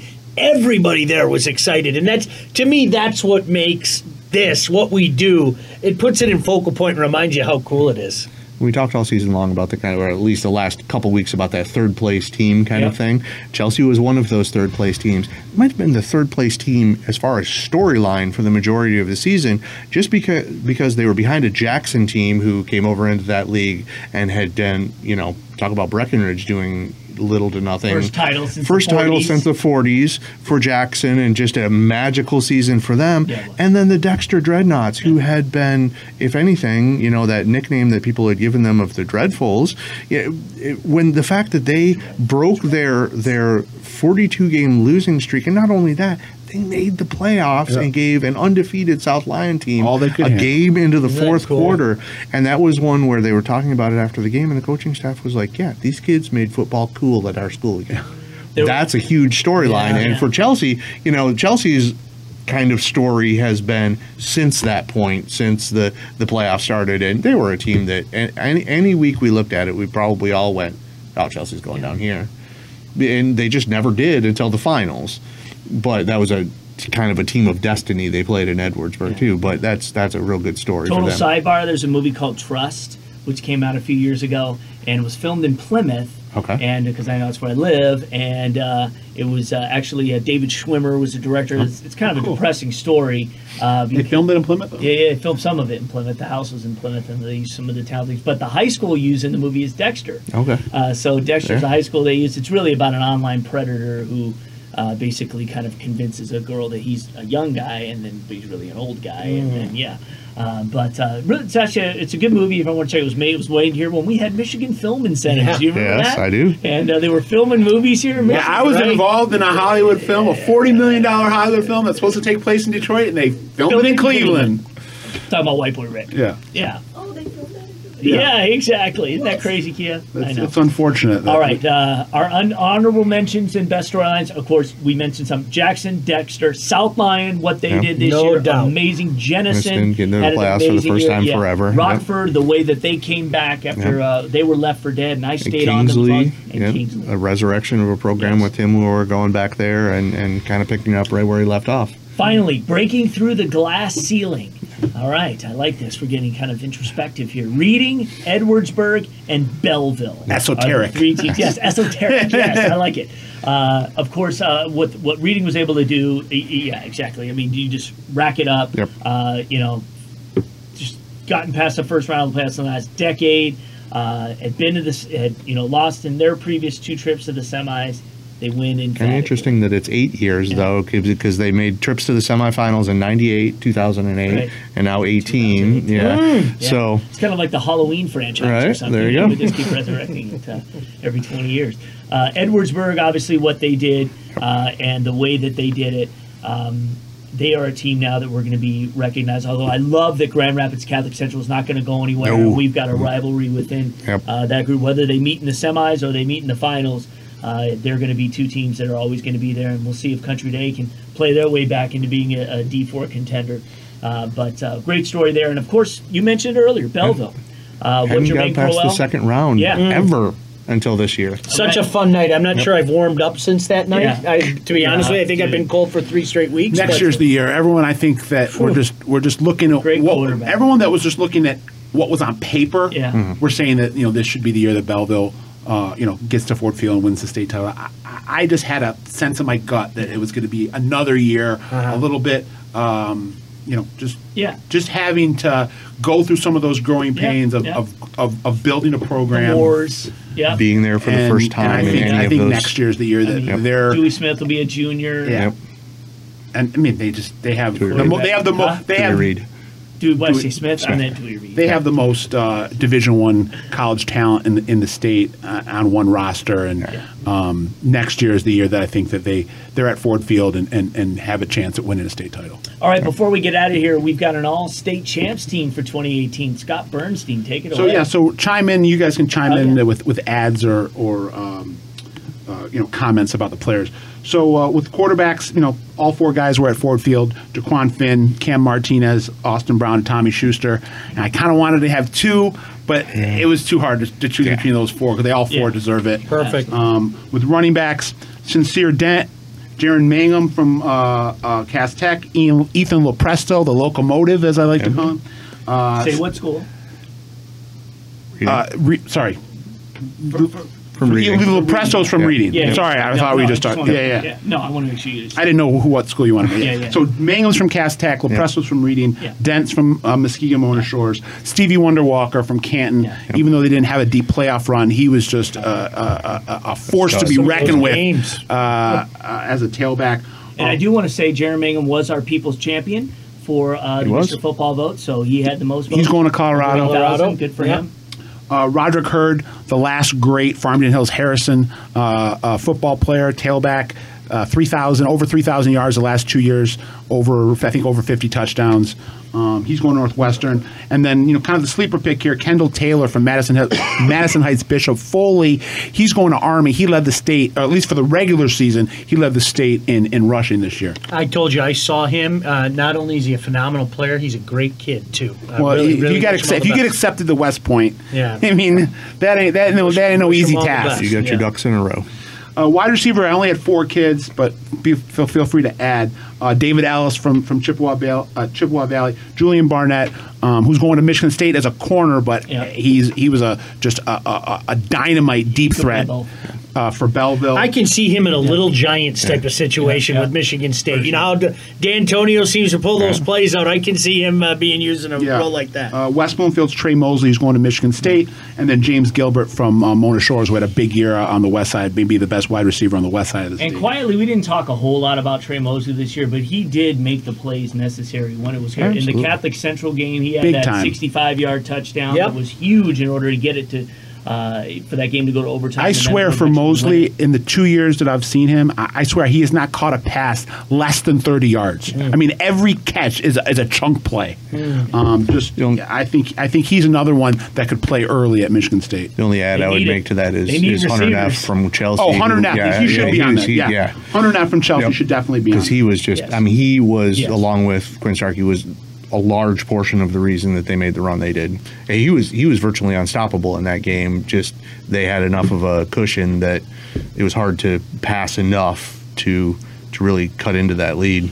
I haven't heard your linemen. I'm intrigued to hear your linemen because Yeah, there, this really was a good. There were a oh. lot of good linemen, Yeah, man. so lineman, we got Logan Brown from East Kentwood. He's going to Wisconsin. Devontae Dobbs from Belleville. He's going to Michigan State. Justin Rogers, best, uh, t- highest recruit uh, in the junior class of across all positions. He's a five star. Oak Park. gonna- he'll- he'll- from Oak Park. He'll be able to uh, uh, pick wherever he wants to play in college. Karsen Barnhart from Paw Paw. He's going to Michigan. Yeah.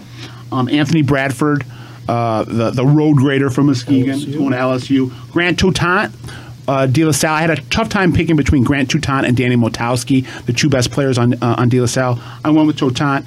Uh, won a state championship on. Did he win on Friday or Saturday?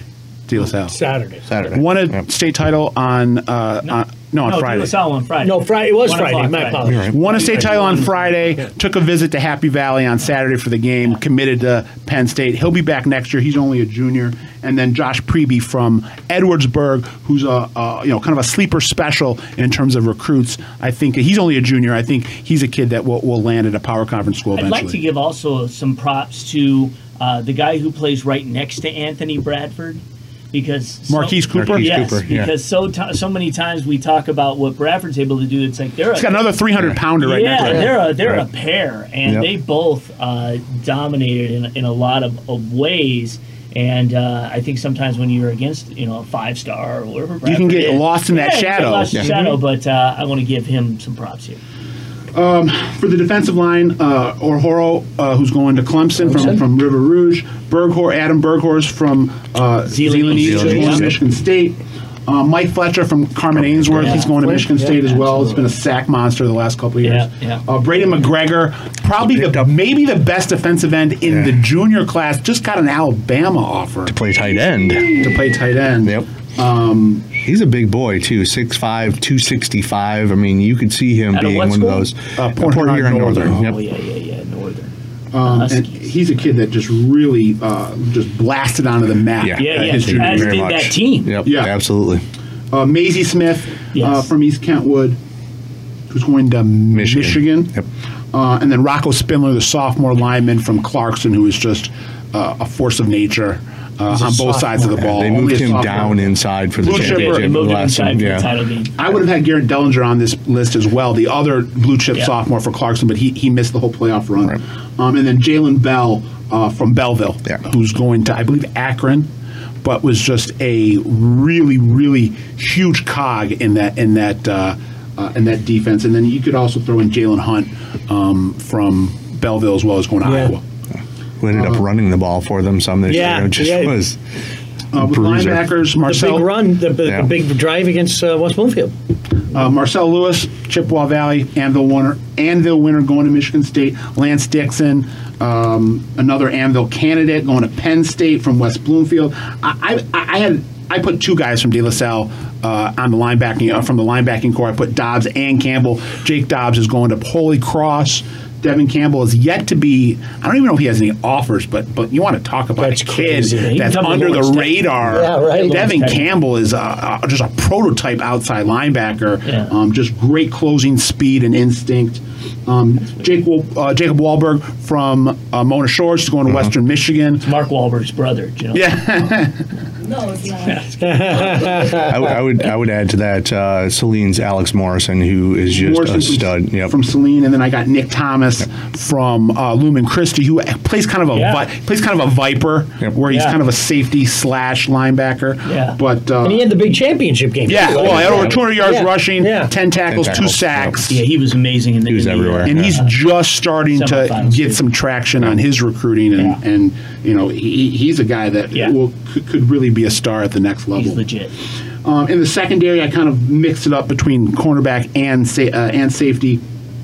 Uh, Marvin Grant, Yeah. uh, an anvil, King. an, was he was he was he on our anvil list? he was He was on our watch list. Yeah. He was on the Yeah. watch list. Yeah, Yeah. Never Marvin Grant's going to Purdue. He was the quarterback of that defense at, at Detroit King. Josh DeBerry, best cornerback in the state, in my opinion. De La Salle, Yeah. um, still, you know, his, Shut his recruitment is still open. Yeah. Um, MJ Griffin from Saline, just all-purpose, all everything. Yeah, he's just he did a stud. He, yeah. he did so much for that team. Yeah. Um, and just- we didn't talk about Saline on this podcast, but again, kudos to the Hornets in the season. Big time, big time. for for for that Saline defense, he was so integral. Um, and I saw him just just buzzing around the ball all over the place. yeah, their only two losses were to Chip Valley and Clarkston, so that's not bad. Nope. Uh, Aiden Harrison, the uh, safety from New Lothrop. Lothrop, who came over from Flushing, he's going to Missouri. Uh, Javon Kimpson, cornerback from Chippewa Valley. Um, he's going to. Can you look that up real quick? He's going to the MAC. I think it's I don't. Bowling Green I'll get it. You- Go ahead, keep Go. going. or Miami of Ohio. Sorry, keep going. Uh, Jalen- Miami commit. He's Yeah. going to Miami of Ohio. Uh, Jalen Graham, the safety uh, slash quarterback for, for for Cass Tech, but he's going to Purdue um, in the secondary. Mm-hmm. And then uh, I got Ahmad Gardner, uh, lockdown cornerback from King, who's going to Cincinnati. Anyone else from the secondary you guys would like to add? No, I think that's good. Yeah. Yeah. I think And then on special done. teams, I got uh, Tristan Matson, the kicker from Clarkston, as the place kicker, and the punter, uh, Ovid Elsie's Evan Morris, who's the uh, lone punter. I'm not sure if it's a scholarship. It's either a scholarship or a preferred walk on to Michigan State. Yeah. Outstanding. Well done. Thank you. Yeah. Yeah, I think you could put Julian Barnett on that other side too. Yeah. Or, Yeah, You know, yeah. But, but, you know, whatever. Yeah, balancing those two between Yeah, yeah, because a lot of them. I mean, Gardner became the big weapon for King late in the season as his wide receiver. Yeah, Mm-hmm. so it's kind of with some of them. MG Griffin was playing wildcat, and you know DeBerry was all over the field for you know. So balancing between the wide receivers and DBs, you could just kind of slide them back and forth. 'cause most we of could them put play McKinney both. from River Rouge back to return kicks. Yeah. I, I, we'd have a pretty good Oh, team. McKinney, I, I think I. Yeah, did you think not I, have I, Deron Yeah. McKinney? I, I, I think we have a I had pretty good McKin- team. Sorry, I had McKinney in the secondary as He well has from River to. Rouge. Yeah, He's going I- to Northern Illinois. Yes, he Yeah, has And, to uh, be. I, I don't know think how we'd I have a skipped pretty good him. team. Yeah, yeah. Not sure how I He skipped got a over him. ton Thank of you- votes thank you, in Sean, for- Mr. Football race too. Ton for of pointing votes. that out. Mr. Football candidate. All right, guys. So appreciate your efforts all year. Uh, we are not done. We we still got a couple football related programs we're going to still do for you. We're going to have a Mr. Football discussion and kind of retrospective, a look back at the 11 years, as well as maybe connect with uh, where are they now with some of the guys. Uh, speaking of Miami, Ohio, which is where Alex Malzone is. So I have one more year uh, to see if he can. Uh, uh, Keep my fingers crossed that he wins that job next year. Yes, exactly. He feels confident uh, from what I spoke to him, but we'll see if we can get him on the show. It's hard to take four years, basically four years off Yeah, from playing, and then it is. Yep. jump into a system that you don't know. Yep, no doubt about it. Uh, and uh, we will also have a show we're going to do on the early signing period. So we'll talk about some of the guys who are expected to sign, some of the movement that's been happening within recruiting. We'll make sure that we have Allen Trieu included on the program and uh, just kind of give you a preview of what to expect here as the early signing day approaches in just about three weeks.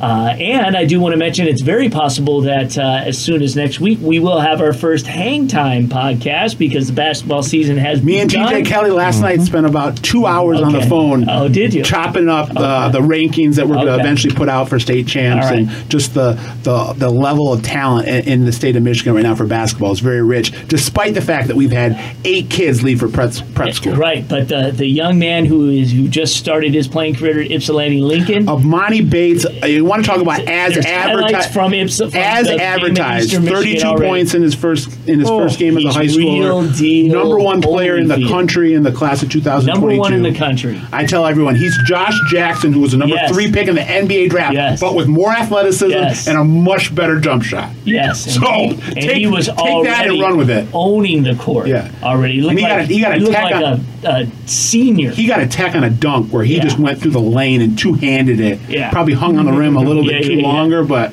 too a little bit Yeah. too much. But wow, Yeah, is, yeah, yeah. is he a is he a uh, a supernova of a talent, a with, unicorn? And with that said, uh, we will have a high school basketball showcase here on Lawrence Tech. The state champs winter jam happens December 22nd. It's an all-day event on Saturday. We've got four games: one girls, three boys games. We've got Country Day and Detroit Edison and girls starting us off. that should be a, a clash of, Yeah. of superpowers. Absolutely, That is a especially because they won't play again until the playoffs. Now that they're both in Division Yeah. Two, Class B state champion versus The Class C. state Now they're- which are now their division. Right now, they're they're both in two now. Yep. Uh, Edison is up to two. Edison so opted yep, out. Yep, Yep. So they have to play uh, in the playoffs. So that'll be the one chance you'll get to see them go at it before the playoffs. Should You they got, meet and, in and on that and in that game, you're going to have a half dozen Division One prospects, including Rickea Jackson, who including is Miss Basketball frontrunner, Right. Who's going to Darius Slade, one of the top three recruits State. in the country who's who's going to play at Mississippi uh, State. Mississippi State, who won the title last year. She got she uh, right women's title. Yeah, she she bought a bulldog ah. uh, as a pet and brought it to the signing. She'll feel it home at Starkville. I love it. And uh, we'll have, uh, after that, we'll have Mount Clemens and uh, Westland John Glenn get together. So some young talent on Mount Clemens. Some uh, really young guys. And Mr. Hanna, one of the best uh, freshmen in the state. Absolutely. over at uh, At John Glenn. at Glenn, you got uh, Joe Moon. Yep, yep. Joe Moon is coming back, senior guard, so that's going to be impressive. We'll have Cass Tech, who has got uh, a bunch Tyson- of new guys. Tyson back. Khalil Yep, Whitehead. Yep, couple of a couple of guys. They'll be going Daniel up. Autry. They'll be taking on Ypsilanti, not Ypsilanti Lincoln, but Ypsilanti. But Ypsilanti is still he's got Yep. one of the best coaches in the business, Steve Brooks. Yep, they've got a, uh, one of the French national players uh, is a sophomore on the Ypsilanti team. So um, wait for that Ypsilanti Ypsilanti Lincoln game. That's Wow. going to be something else. And then our, our nightcap's going to be uh, Canton. Uh, With B. Artis White. B. Artis White, Mhm. and Going to then Central Michigan. going against Grand Rapids Catholic Central, who are finalists uh, from a year ago. Austin Brown, Austin Braun, Braun. not to be confused with Austin Brown. Yeah. Austin Braun is the point guard. He's going to uh, Grand Valley, and they got uh, Baby Bingham. Yep. Um, Marcus Yeah, Bingham's brother, twin uh, brother, yep. Mikhail Bingham. Mhm. Yep. So, uh, so it's a good thing. Ten dollar ticket, all day ticket. Uh, so uh, think about coming and uh, supporting high school sports, supporting state champs. Uh, we should have some fun stuff going out there. We're going to have trophies for the winners, and uh, uh, and it's going to be a great event. We're going to stream these games live as well. So a lot to get look forward to here in the month of December. We're not just shutting down here before Christmas. We got a lot going on, so make sure you stay with us and uh, follow us on social media. Email us on the contact page if you have anything to say. We'll we can talk on your comments here as well. Uh, but we really appreciate uh, everybody supporting state champs. We love doing this. We're going to keep doing it, and uh, we love the fact that uh, we can do it. So we, We love the fact that you love it. yeah, and Lawrence Tech, Hungry Howie's, and uh, you know the MHSAA. Thank you for sponsoring these podcasts and getting these problems going. So for Kia Tias, we thank her. For Scott Bernstein, for Matt Mowry and Sean Baligian, and I'm Lauren Plant. Thank you so much, and we'll see you guys next week.